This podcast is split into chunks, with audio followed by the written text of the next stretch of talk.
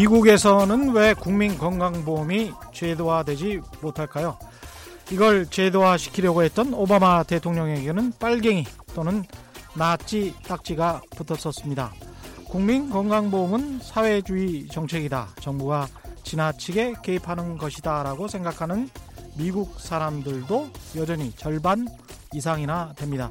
우리로선 좀 이해하기 힘들죠. 그러나 이민자들이 스스로 보안관을 선임해서 마을을 자체하고 주 정부의 권한이 매우 강하고 연방 정부로부터 독립하기 위해서 전쟁까지 벌였던 미국 사람들로서는 정부가 일괄적으로 국민들에게 모두 보험료를 내라고 하고 그걸 걷어서 가난한 사람들도 부자들도 비슷한 의료 서비스를 받을 수 있도록 강제하는 것이 사회주의라고 느낄 수도 있을 것 같습니다. 실제로 미국에서 저에게 저널리즘을 가르쳤던 대학 교수도 건강보험은 당연히 그에 합당한 돈이 있는 자만이 누릴 수 있는 특권, 프리빌리지다. 이렇게 저에게 말했던 기억이 생생합니다. 모든 경제 문제도 이렇게 사실은 역사성이 있습니다. 축적된 시간이 켜켜이 쌓여서 제도나 문화가 되면 쉽게 고치기가 힘들죠. 지난 수십 년의 시간이 만들어 놓은 우리 경제의 고유한 문제는 뭘까요?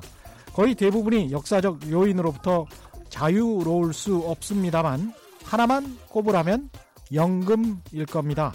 오늘 또 그 시간의 이야기, 연금 이야기, 미래 이야기 함께 하려고 합니다. 기대해 주십시오. 안녕하십니까. 저는 진실탐사 엔터테이너 최경령입니다. 세상에 이익이 되는 방송 최경령의 경제쇼 출발합니다.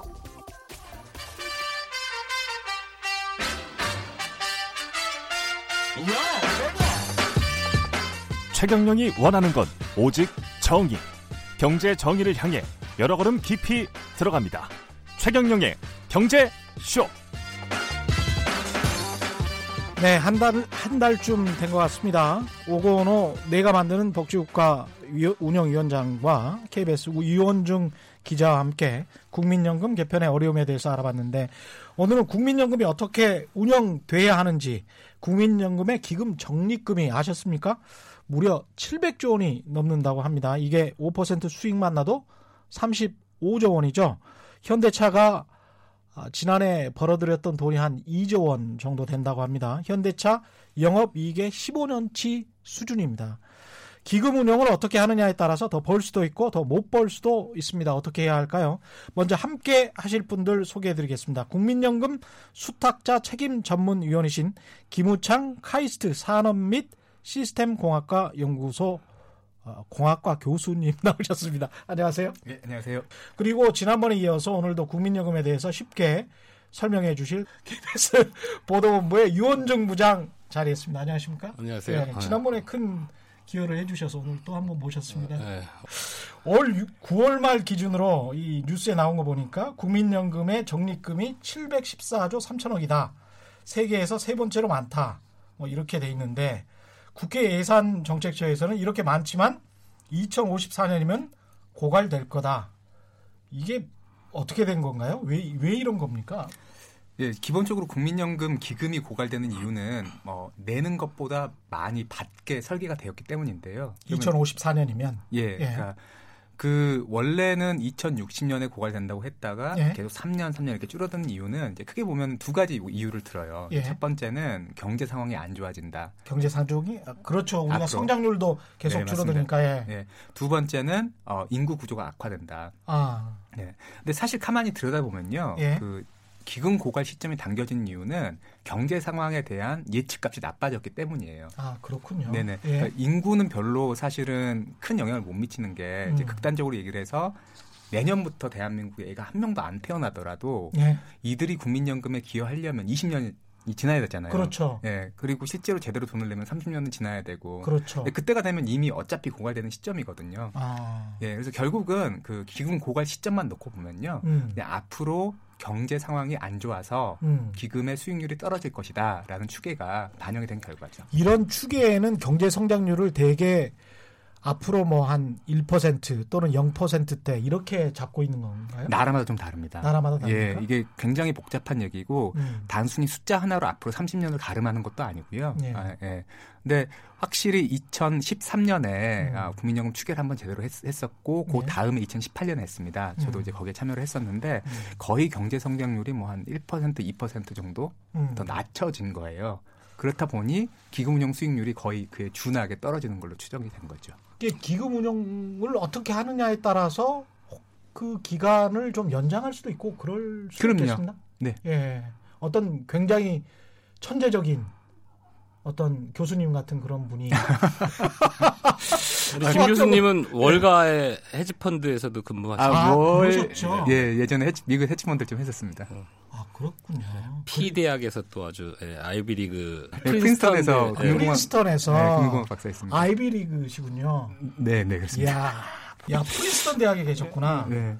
그런데도 불구하고 이게 기금 운용을 하는데 확 수익률을 높일 수 있는 어떤 정가의 보도, 마이다스의 손 같은 이런 거는 없죠. 없습니다.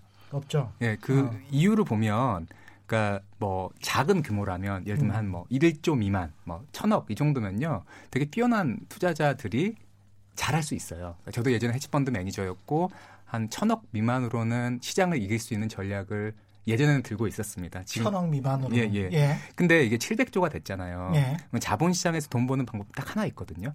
싸게 사서 비싸게 파는 거. 그렇죠. 근데 예. 내가 돈이 많으면 어 이게 싸니까 사야지 해서 샀어요. 사면 값이 오르잖아요. 음, 내가 돈이 엄청 많으면 내가 사면서 값이 쭉 올라요. 맞습니다. 그리고 이걸 예. 팔려고 했을 때, 음. 어 이제 비싸니까 팔아야지 했을 때, 나 엄청 많이 있으니까 팔면 사줄 사람이 없어. 예, 쭉 빠져요. 어. 결국은 국민연금 기금 정도 되면 음.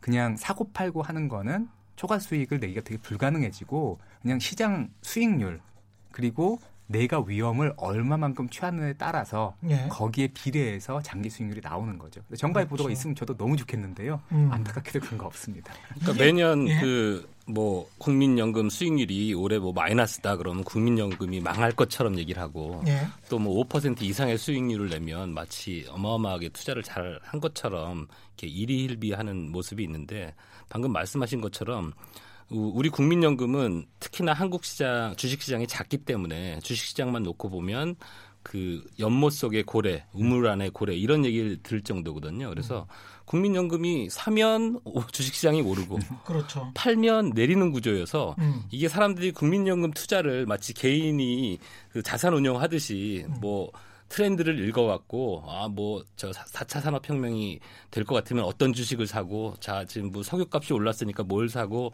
이런 개념으로 국민연금이 투자를 한다고 생각하면 굉장히 오산이고 그냥 시장의 사, 그 상황에 따라서 그냥 그대로 투자해 담고 있다. 물론 아주 약간의 돈을 가지고 어 저기 투자를 하는 시기나 이런 걸 조절해 가면서 초과 수익을 약간 내기는 하고 있지만 음. 그건 정말 조족지혈 같은 돈일 뿐이다. 그래서 어마어마하게 큰 돈은 시장 수익률을 쫓아가는 수준의 이상의 특히 뭐 1% 아까 얘기, 얘기하셨는데 예. 1%를 추가로 올린다는 거는 거의 꿈 같은. 소리다. 예, 네, 이렇게 피터 린치 같은 사람이 아닌 이상은 뭐 그럴 수도 있겠습니다. 근데 700조 원을 한꺼번에 움직이는 거는 아니잖아요. 포트폴리오가 있을 것이고 네네네. 그것을 뭐 5천억이나 1조 단위로 쪼개 가지고 운영을 할 텐데 네. 그렇게 생각을 해보면 네. 보통 이제 기금 운영자들이 나 내가 나는 한 500억 정도가 자신 있어. 나는 뭐 5천억까지도 괜찮아라고 할 거란 말이죠. 펀드 매니저에 따라서. 그러면 그렇게 나눠서 전 세계에 투자를 하면 싱가포르의 국부 펀드처럼 돈을 벌 수 있지 않을까요? 안타깝게도요. 예. 그게 되게 어려운 얘기예요. 아, 그렇군요. 그러니까 기본적으로 초과 수익을 낸다고 알려져 있는 전략들이 이제 음. 저희 같은 이런 매니저들끼리는 공유되는 게 몇 가지가 있습니다. 예. 그러니까 이런 표현해도 되는지 모르겠지만은 그 전략들이 빡치기가 나요. 아, 서로 다 알고 있구나. 네네네. 그래서 그러니까 정말 규모가 크면 쪼개든 음. 아니면 하나 인덱스 펀드에 넣든 뭐 어떻게 하든지 간에요. 예. 내가 어떻게 자산 배분을 해서 얼마만큼 리스크를 취했기 때문에 예. 거기에 비례해 가지고 장기 수익률이 나오고 너무나 당연하게 리스크를 많이 취하면 음. 뭐 5년에 한 번씩 뭐 10% 20% 이럴 수가 있겠죠. 예. 근데 그거 말고 장기 수익률은 그냥 리스크 취한 만큼 위험 자산에 음. 얼마만큼 투자했는 만큼 비례해서 나옵니다. 그 안타깝게도. 자산 배분이란 얘기를 조금 더 쉽게 한번 요- 얘기해 음. 주신다고 아, 하면 예, 자산 배분이라고 하면 음. 이제 주식 한 한 주 뭐 예를 들면 삼성전자를 산다 안 산다 그렇죠. 이거는 네. 국민연금 차원에서 너무 작은 얘기잖아요. 예. 우리나라에 주식이 몇 개고 세계 주식이 몇 개인데 그래서 이걸 묶어 가지고 자산이라고 정의를 합니다. 예를 들면 음. 한국 주식, 예. 미국 주식, 어. 미국 채권 어. 이렇게 한 뭐 다섯 개 여섯 개 큰 덩어리로 쪼개거든요. 예. 거기에 얼마만큼의 비중으로 투자를 하는가 요걸 보고 자산 배분이라고 합니다. 예. 그래서 실제로 분석을 해보면 수학적으로 증명이 된 건데요. 음. 국민연금 정도 되는 큰 기금은 이 high level의 음. 자산 배분에서 수익률이 다 결정이 돼요. 그 아. 아래서 뭘 하든지 간에 그거는 그냥 평균값으로 수렴하게 됩니다. 아, 그 그럼 일반인들이 투자하듯이 뭐 이게 나- 이미 증명이 된 거다. 네, 수학적으로, 수학적으로. 실, 아, 실증적으로 논문도 많이 나와 있고. 그러면 뭐 아래에서 뭐 막 열심히 해봤자 필요 없다. 그 얘기는 조금 다를 수는 있는 게요. 예. 실제로 이제 그 성과평가위원회라는 곳에서 그 국민연금의 운용력들이 어떻게 하고 계시는지 매년 보고서를 내시거든요. 예. 근데 이분들이 국내 주식 대상으로는 어, 초과 수익을 좀 내고 계세요. 아. 그러니까 그거 안 받을 이유는 없잖아요. 그렇죠. 너무 지금 잘하고 계세요. 그러니까 예. 뭐 그럼에도 불구하고 전체 포트폴리오 레벨에서 보면 워낙 기금이 크다 보니까요. 음. 어느 에서는 잘하는 게 있고 어디서 못하는 게 있고 시점에서는 올해 여기 잘했지만 내년에 못하고 그래서 길게 보면요. 예. 그냥 마켓에서 시장에서 제공하는 고수익률만큼 가지고 가고 다만 나는 이 시장에 요만큼 저 시장에 요만큼 배분을 음. 한 거기 때문에 거기에 맞춰가지고 그냥 수익률이 나오는 거예요. 그러면 우리 지금 현재 연금은 그냥 평균적으로는 다른 연금이나 기금들과 비교했을 때 고만고만하게 잘 하고 있는 겁니까? 저는 되게 잘한다고 생각해요. 되게 잘한다. 네. 어. 이렇게 말씀을 드리면 아 저는 국민연금 돈 받는 거 없습니다. 참고로. 투탁자위원이면 돈 받으시는 거 아니에요? 아, 이거- 회의비 아이- 정도 받겠죠. 아이, 회의비. 저 예. 대전 살아가지고요. 차비도 아. 안 나와요. 아, 그래요? 봉사하고 있는 건데요. 예. 근데 그 실제로 이그 위험하고 수익이라고 하는 거는 두 가지 다른 동전의 양면 같은 거라서 성과 지표를 수익률만 보면 안 되고 위험이랑 수익을 동시에 봐야 돼요. 아, 그래서 이제 이 동네에서 가장 많이 쓰이는 지표가 샤프 지수라는 게 있어요. 어렵다. 샤프 예. 지수. 그게 예. 뭐냐면 예. 수익률을 위험으로 나눠준 거예요. 아, 수익률을 위험으로 나눠준 것. 네네. 예. 그래서 요게 그냥 미국 주식 시장만 투자를 하면 0.4점 나옵니다. 아, 예. 그 다음에 되게 잘하는, 그러니까 시장에서 뭐 상위 25% 이런 펀드들이 음. 0.7점 나와요. 아, 1.0이 넘어가면은 되게 잘하는 거고요. 예. 1.3이 넘어가면 그 해에 뭐, 뭐 연기 대상, 뭐, 예. 뭐, 뭐 보도 베스트, 대상, 예. 예, 이런 것 하거든요. 예. 제가 이제 실제로 보고된 국민연금의 연간 수익률 뽑아가지고 이 샤프 지수라는 걸 계산을 해봤어요. 예. 약간 가정에 따라 달라지는데 1.0에서 1.3이 나옵니다. 오. 그러니까 무슨 얘기냐면 위험 대비, 그러니까 가성비예요. 예. 투자에서 위험은 이제 비용 같은 거거든요. 어. 그러니까 내, 그러니까 국민이 지불한 위험이라는 형태의 비용으로 봤을 때는 음. 가성비가 끝내주는 거예요. 야. 근데 예. 이제 네. 저는 좀 반론이 있는데 예. 아, 네네. 예. 말씀하십시오. 예, 예. 근데 실제로 보면은 시- 음. 아, 지난 20년간, 30년간 수익률이 5.6%로 막 엄청 막 너무 막 평균 수익률 5.6%면 대단합니다. 그래도 예. 근데 막 그 사람들이 생각하기에 뭐 10% 20% 내야 되는 거 아니냐 아니, 그런데 그 정도 사이즈의 돈이 어, 그럼요. 대단한 거로 생각해요. 대단한 거죠. 예. 예. 그냥 위험을 너무 낮게 가지고 가는 게 좀 있거든요. 음. 그러니까 막말로 손실 나면 예. 이사장 잘리잖아요. 그렇죠. 네. 예. 그러니까 예. 가성비는 뛰어나나 예. 가성비에서는 이제 가, 가격이 예. 올라가야 진짜 성능이 다 올라가는 거잖아요. 그렇죠. 가격을 사회적으로 너무 조금만 지금 지불하고 있는 거예요. 아, 위험 자체를. 위험 자체를 네. 그래서 그 운용 자체만 놓고 보면 음. 어, 위험 대비 성과는 매우 뛰어나나 음. 음, 조금은 더 잘할 수 있지 않을까라는 생각은 가끔 해요. 음. 이 사회적으로 위험의 형태인 이 비용을 조금만 더 지불한다면. 유 부장은 그게- 예. 예. high risk high return이라고 하잖아요. 그렇죠, 예. 그렇죠. 그러니까 샤프 지수를 통해서 본 국민연금의 수익률은 음. 워렌 버핏급이다. 맞아요. 이렇게 얘기할 수 있어요. 워런 버핏이 보통 연 수익률이 20%가 넘어서 근데 위험이 네. 되게 높아요. 그렇죠. 예, 네. 그래서 워렌 버핏의 그 샤프 지수를 계산을 해보면 1.0이 안 됩니다. 아 그렇군요. 그러니까 예, 내가 위험, 위험을 take한 만큼 맞습니다. 예, 가진 만큼 수익률은 더 나올 수 있는 건데 음. 아, 20년, 30년 동안 안정적으로 5%가 넘는 수익률이 나온 이유가 어, 굉장히 안전 위주로 투자를 했기 때문에 좀 속, 속되게 얘기하면 안전빵 투자를 했기 때문에 그 어떻게 보면 관료적인 투자를 한 네, 거네요. 올린 네, 거이기. 때문에 공무원식 투자. 예. 근데 이제 과거 어, 좀 더 실질적으로 얘기하면 음.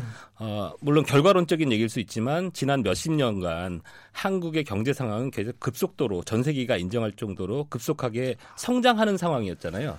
우리 그때- 경제 성장률에도 생각해 보니까 못 미쳤네요. 음, 그러니까 예. 만약에 그때 아 음. 요거는 좀더 위험을 테이크하면 10%의 수익률을 낼 수도 있겠구나. 만약에 국민연, 국민연금이 음. 오늘 산 다음에 내년에 팔아야 될 돈이 아니잖아요. 어차피 그렇죠.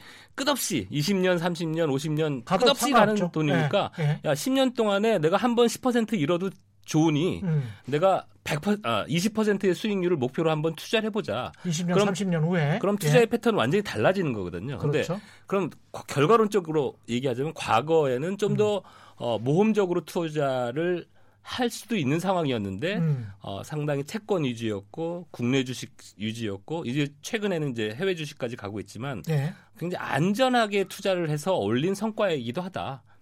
음. 제가 그 아는 어떤 취재원 중에 은행에 계신 분이 있어요. 근데 내가 생각할 때는 저 주식은 5년 후에 더 올라갈 수 있어요. 충분히.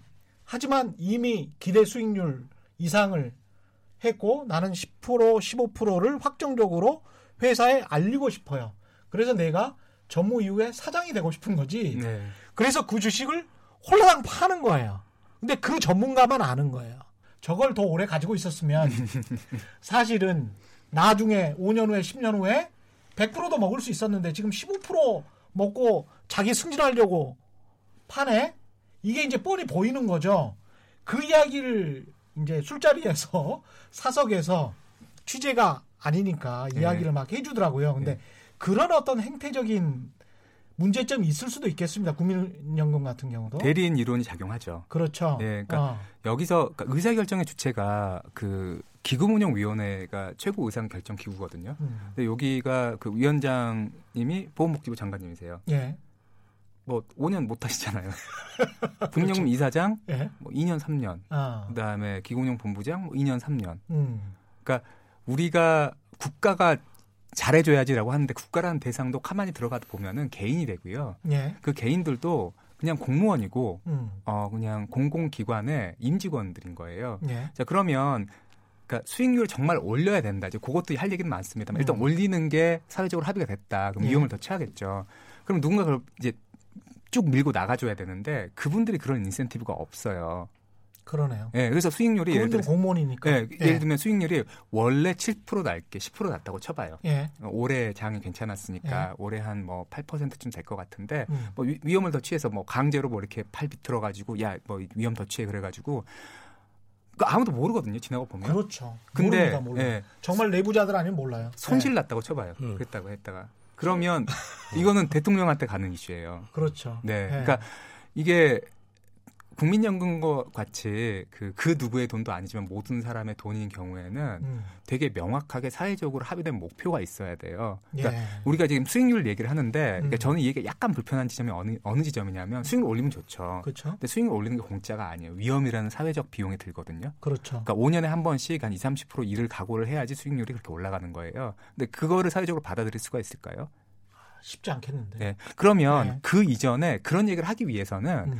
자 국민연금 제도라는 것이 있고 그 제도가 우리의 노후를 보장하기 위해 설계가 되어 있는데 음. 이게 지속 가능한가? 지금 이제 오늘 이 자리가 만들어진 이유는 저는 그것 때문이라고 생각을 하거든요. 예. 지속 가능하기 위해서는 보험료가 얼마만큼 해주고 기금이 요만큼 해주고 뭐 국가가 얼마만큼 해주고 요게 딱 명확하게 정하, 정해져서 아, 아 그러면 기금은 요만큼 해야 되니까 너는 위험을 요만큼 요 이상은 취하지 말지, 말지만은 뭐 수익률 이렇게 내봐 라고 하면 맨데이트가 주어진 거잖아요. 예. 그러면 그렇기 때문에 어, 이렇게 되면 지, 아, 제도가 지, 지속이 되니까 그제서야 아까 얘기하는 그 대리인들 예. 뭐 기금운용 본부장님이 됐든 뭐 예. 복지부 장관 누가 됐든지 간에 음.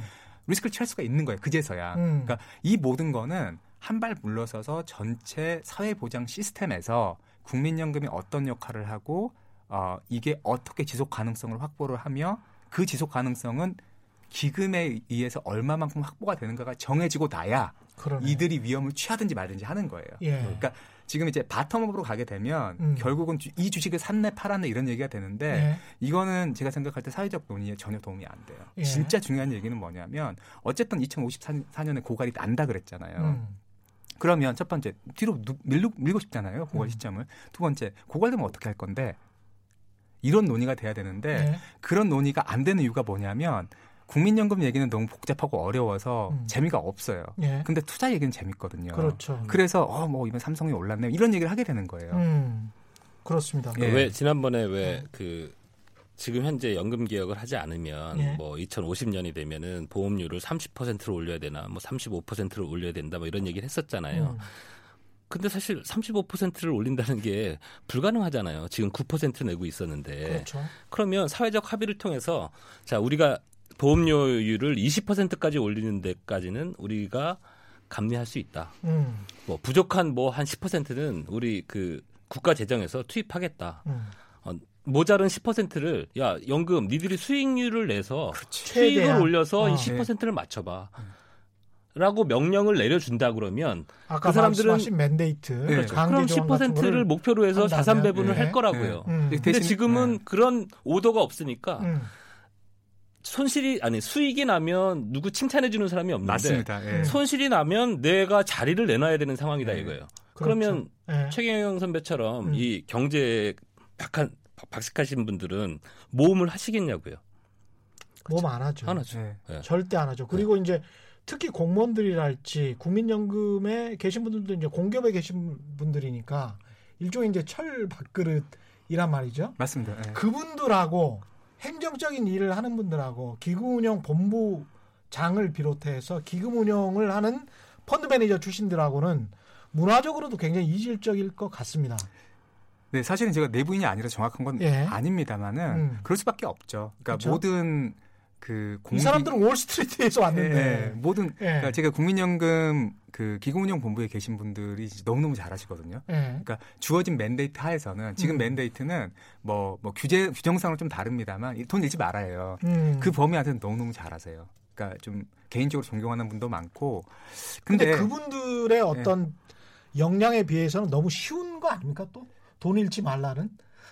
그러니까 그게 이제 돈 예. 잃지 말라도 예. 아, 생각보다 어렵습니다. 아, 그게 생각보다 어렵습니다. 네네. 예. 아니, 돈 안 잃으면서 예. 그러니까 국민연금 지난 20년의 퍼포먼스를 보면요. 돈 두 번 딱 잃었어요. 2008년, 2018년. 아, 둘다 그러니까 음. 2000 그러니까 2008년에는 이제 폭락 너무나 다 잘하시고 금, 예. 경제 위기 아, 금융 위기였으니까 예.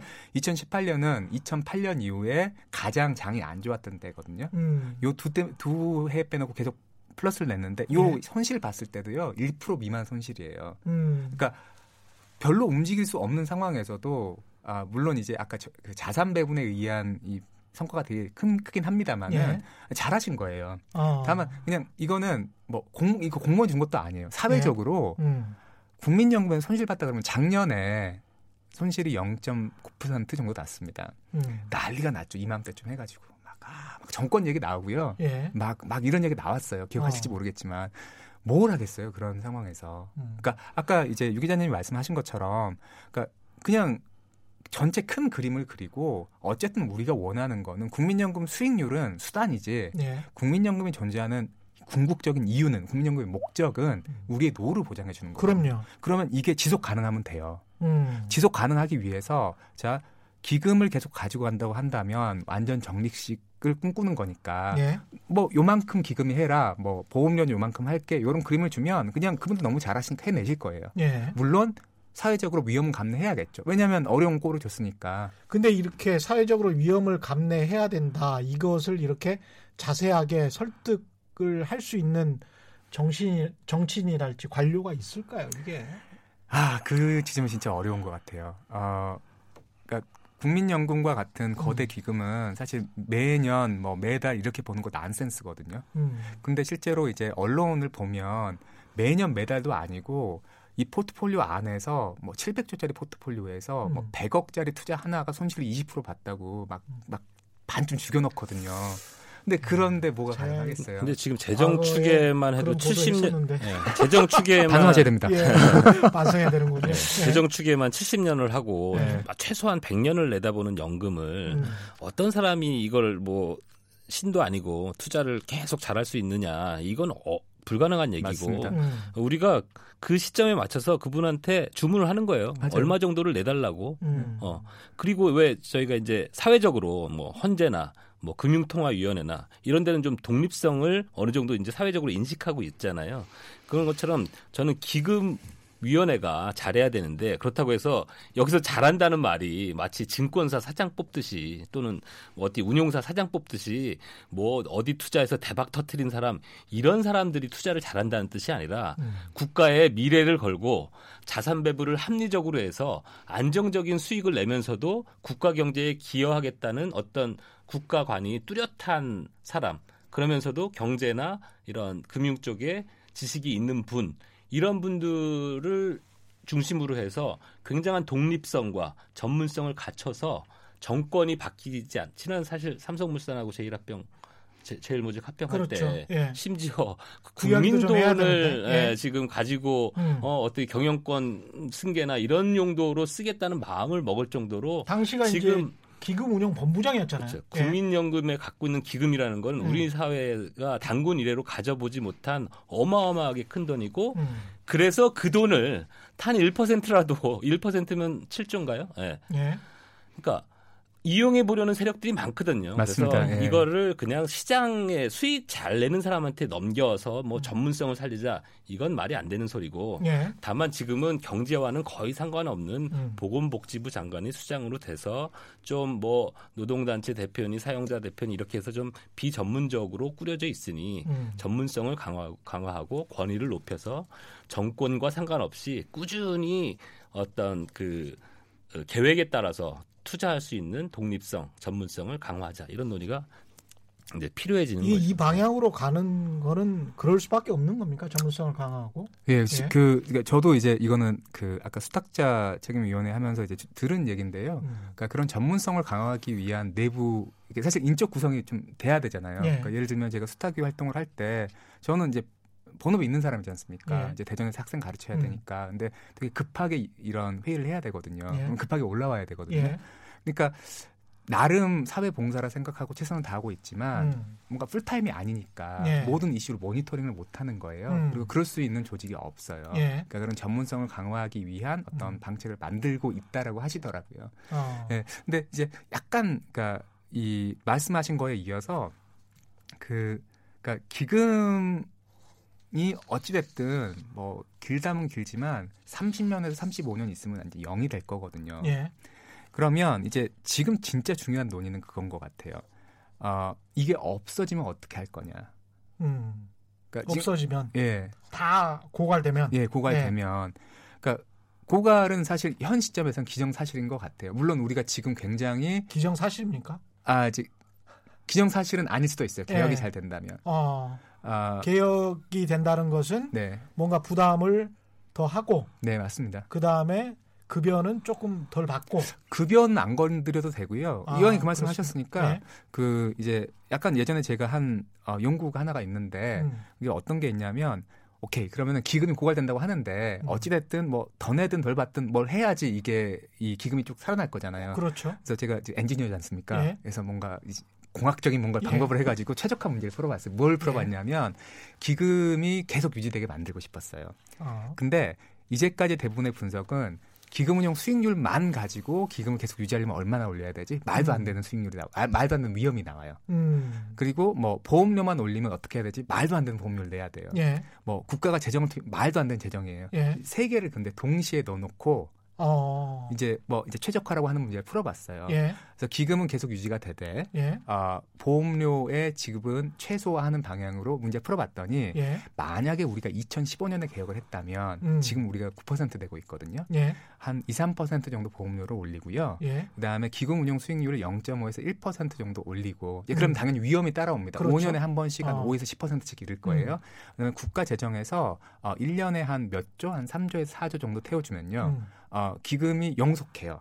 아, 영속한다. 예. 그러니까, 영원히 간다. 예. 그러니까 그러면 당장 내일 애가 안 태어나도 국민연금 낸 거 받을 수 있는 거예요. 그러니까 지금 아까 말씀하신 것처럼 5년에서 10년에 한 번씩은 손해를 볼 거라. 네. 5에서 10% 정도 손해를 볼 거라는 그것까지 다 계산을 해서 맞습니다. 예. 해 보니 예. 그 정도면 2, 3%만 올려도 예. 가능하다. 함정이 있는데요. 예, 함정이 네. 어, 저 되게 위험한 예, 지금 함정이 말씀을 함정이 함정이 있습니다. 있군요. 네, 함정이 예. 있습니다. 예. 예, 그러니까 좋- 좋았는데 예. 좋았는, 좋았는데요. 예. 안타깝게도 지금은 2015년이 훨씬 지났죠. 아 그렇군요. 이제 2019년이 지났고, 5년이 지났고. 네, 제가 올해 그걸 다시 해 봤어요. 예. 아, 되게 안타깝게도요. 그러니까 기금 운용의 초과 수익률하고 위험 네. 똑같이 가지고 가고 국가재는 똑같이 했을 때 음. 만약에 2020년에 개혁을 한다면 그때 요구되는 최소 보험료율이 거의 20% 가까이 수렴해요. 15에서 20%. 20%? 네네네. 그 2015년에는 2, 3%였는데 그러니까 예, 그러니까 2015년에는 11, 12, 그러니까 12% 정도로만 올리면 됐는데 3% 정도, 9%에서 예. 근데 2020년에 개혁을 한다면 15에서 20%까지 올려야 돼요. 거의 한 10% 정도 올려야 되는. 예, 그러면 이 5년 만의 시간 동안에 예, 5년 동안 요구되는 최소 보험료율이 5%가 오른 거잖아요. 그게 개혁이 늦어진 사회적 비용인 거예요.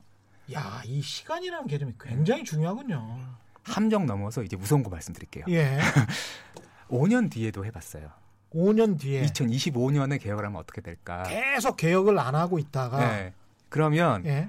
그 이제 수학적으로 인피지블하다는 표현이 있습니다. 예. 답이 없다는 예. 표현이거든요. 답이 안 나와요. 그 목적을 달성할 수 있는 변수의 적이 없는 거예요. 무슨 얘기냐면- 무조건 고갈된다. 네. 예. 그러니까 우리가 완전 적립식이 정답이라고 저는 생각지 않아요. 음. 근데 완전 적립식이라고 하는 것도 우리가 생각할 수 있는 좋은 답안 중에 하나잖아요. 그렇죠. 5년 전에 했으면 너무 어렵지 않게 달성할 수 있었을 거예요. 지금 가능해요. 근데 이게 5년 더 기다리면 음. 불가능하겠더라고요. 물론 음. 저의 분석은 제가 내부인이 아니다 보니까 예. 공개된 자료만 가지고 해서 뭐 받는 돈은 전혀 안 건드리고 음. 좀 일차적일 수는 있어요. 예. 근데 그래도 이제 세 개의 변수를 동시에 본 건 제가 처음 한 걸로 알고 있거든요. 예.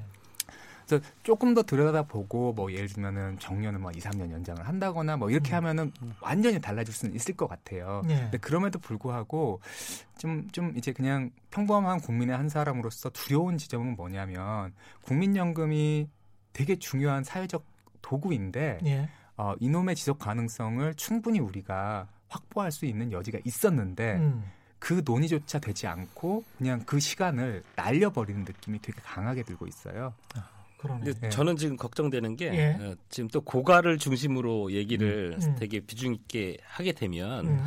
어, 고갈이 되면 또 국민연금이 또 없어지는 거냐 예. 이렇게 또 그렇진 어, 않죠. 어, 왜곡이 될까봐 아, 그건 자신. 있게 예. 말씀드리는데 음.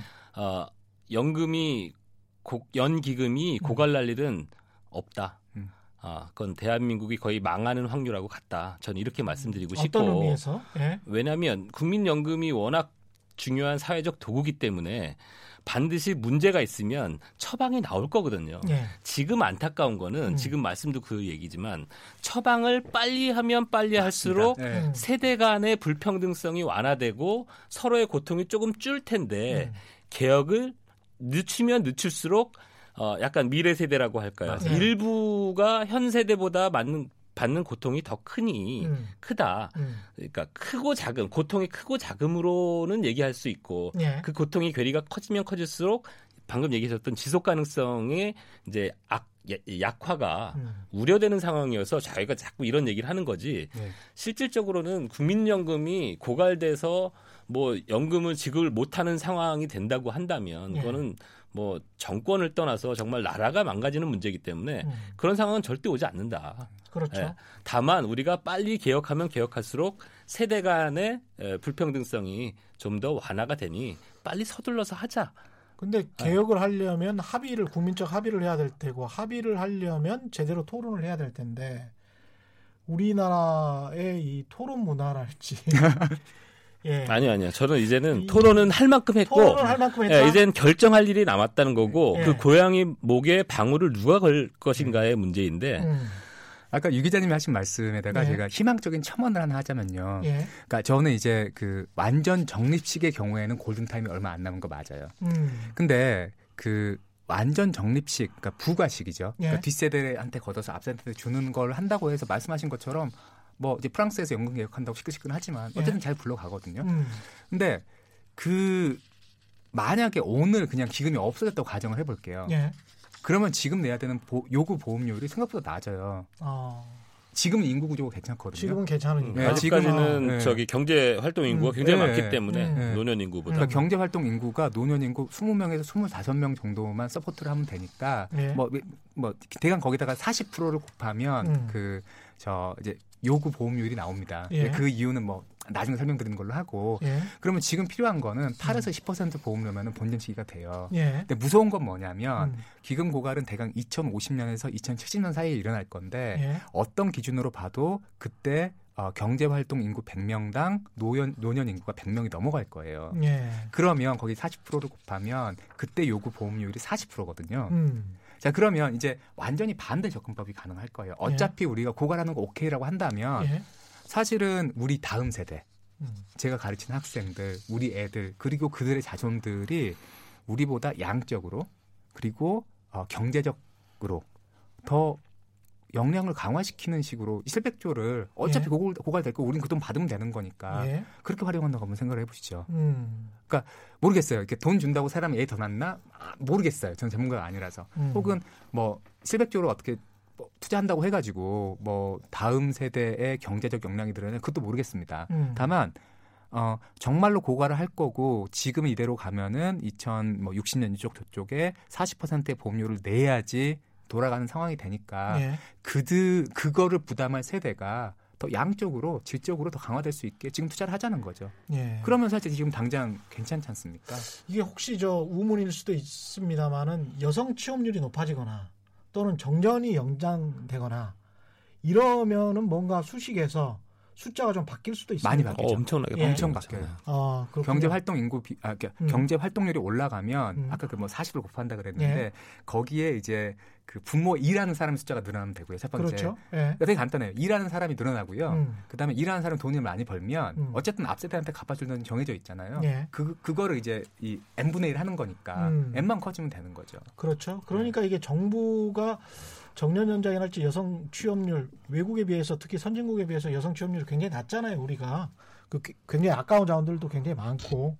그래서 김우찬 교수하고 저하고 예. 동의하는 부분도 어 그러니까 지금 현재 청년 세대 음. 더 미래 세대가 굉장히 암울한 건 그분들이 대부분 비정규직이고 음. 입직 연령이 거의 30세 넘어서 늦게 이제 국민연금에 편입되잖아요. 예. 그렇게 되면 정년까지 2, 30년 정도밖에 못 붙고 음. 또 중간에 만약에 4, 50대에 실직을 한다 그러면 12, 20, 1, 20년밖에 못 붙고 이제 퇴직을 하게 되면 그건 곧바로 노후 빈곤으로 연결되는 거거든요. 예. 그래서 물론 너무너무 큰 돈이고 이게 이제 1000조, 1700조까지 늘어날 네, 거잖아요. 맞습니다. 적립기금이. 음. 이건 너무 큰 돈이어서 국내 주식 이제 해외로 지금 많이 돌린다고 하더라도 국내 주식 시장에 있기에는 너무 큰 돈이다. 예. 왜냐하면 지금 국민연금이 구- 우리나라 주식시장에서 돈을 빼기 시작한다. 그러면 제가 보기엔 붕괴가 일어날 거라고요. 그럼요. 그러니까 예. 예. 그럼 투자를 다양하게 해야 되잖아요. 다양하게. 그렇죠. 그러니까 청년의 어떤 일자리를 좀 창출할 수 있는 부분이라든지 임대주택이랄지. 예. 저는 그거 좋은 생각입니다. 보육 사업이라든지 네, 그래서 보육사업도 좋고요. 애를 잘 낳게 하는 나라의 환경을 만드는데 음. 국민연금이 직접 투자는 안 되고 음. 금융이란 투- 수- 수단을 통해서 간접적으로 투자를 하게 되면 음. 지금 현재 5%의 수익률을 기대하면서도 미래의 일자리나 이런 걸 출산율을 높일 수 있는 효과가 있으니 전부는 아니지만 음. 일부라도 맞습니다. 그런 쪽으로 좀 돌려서 투자를 해- 하자. 예. 그래야 아마 미래 세대들이 국민연금을 좀 더 반기게 될 것이고 그것 역시도 지속 가능성을 높이는 일 중에 하나일 것이다. 아니, 이게 진짜. 아이디어인 것 같은 게 영국이나 미국의 큰 건물에 우리가 상업용 건물에 투자를 하는 이유가 거기에서 임대 수익이 나오기 때문이지 않습니까? 네. 우리나라에서 그냥 임대주택을 만들어서 그걸로 예? 그 청년들에게 공공임대주택을 많이 해주고 그 청년들에게 적정한 임대 수익을 받으면 서로가 도움이 되잖아요. 주거비가 낮춰지고 그럼으로써 소비가 늘고 그럼으로써 또 국민연금도 어느 정도 안정적인 수익을 얻을 수 있고 그래서 그런 근데 다만 국민연금이 그런데 좀 아마 할 직접 들어가게 되면 예. 아마 민간 분양업자나 임대업자들이 이제 나를 필 거라고요. 왜 정부가 나서서 그렇기 때문에 예. 또 행정 비용이라는 게 있기 때문에 음. 국민연금이 직접 나서서 뭐 보육 사업을 한다든지 임대 사업을 한다는 거는 음. 저게 저게 그 상상으로만 할 수 있는 소리고 네. 실질적으로는 뭐 보육을 뭐 강화하는 어떤 펀드에 돈을 태운다든지 그렇지. 청년 어. 벤처 펀드에다가. 벤처 캐피탈에다가 우리 일정 부분 돈을 태운다든지 해서 네. 간접적으로 그런 쪽이 이제 어, 발전되도록 유도하는 그런 방식이 돼야 될제 감을 드리기 위해서 예. 그 그냥 유 기자님 하신 말씀을 조금 부연하는 또 강화하는 숫자 하나만 말씀드리면 제가 2013년 3차 재정축의 기준으로요. 음. 그냥 되게 말도 안 되는 계산을 해봤어요. 그 예를 들어서 국민연금에서 기금에서 돈을 얼마를 내면 내가 한 명 태어난다고 가정을 해보자. 예. 말은 안 돼요. 예. 근데 그냥 공학자들 없으니까 음. 괜찮아요. 저는 음. 어, 2,500만 명, 아, 2,500만 원을 내고 A가 한 명이 태어날 수 있다라고 한다면요. 예. 그러면 그때 그 시점에서 이제 수익률을 어떻게 산정하냐가 좀 애매하긴 합니다만은 음. 수익률이 10%예요. 어. 그 시점에 지금 제가 안 해봐서 모르겠습니다. 예. 그러니까 이게 계속 지속되는 거다 보니까 음. 이게 뒷 세대의 역량 강화를 하는 게 너무 중요한 핵심 이슈가 되는 거예요. 아이들을 무조건 태어나게 네. 해야 되네. 네. 그래서 예. 두 가지 접근법이 있어요. 이게 음. 지금 빨리 우리가 사회적으로 선택해야 되는 건데요. 그러니까 결국 연금의 모습은 두 개 중에 하나입니다. 완전 적립식을 해서 예. 내가 낸 거 쭉 운용이 돼서 낸돈 플러스 어, 수익률을 받아가는 거. 예. 그거는 편해요. 음. 계산도 간단하고 뭐 인구 구조 아무 상관이 없고 다만 그거는 골든 타임이 제가 보기에는 at most 2년 남았습니다. 아, 자, 기껏해야 2년 남았다. 예, 예. 첫 번째는 그래서 그 접근법이 있을 테고요. 예. 그러면 이제 우리가 얼마만큼 비용을 지불하는지 알잖아요. 그러니까 예. 보험료가 15% 내는데 음. 이 세대든 다음 세대든 100년 뒤의 세대든 15% 되면 그냥 가는 거예요. 그거는. 예. 두 번째 완전 다른 그림은 뭐냐면 음. 아 우리가 기금을 없애고 어, 이 이제 부가식으로 가자. 음.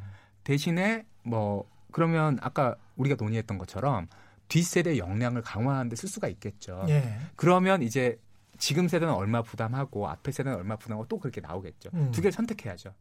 중간은 없어요. 최악은 뭐냐면 음. 이제 조금 이제 숫자를 조금 들여다 보면 둘 중에 하나만 선택을 해서 거기에 네. 올인을 하면요 음.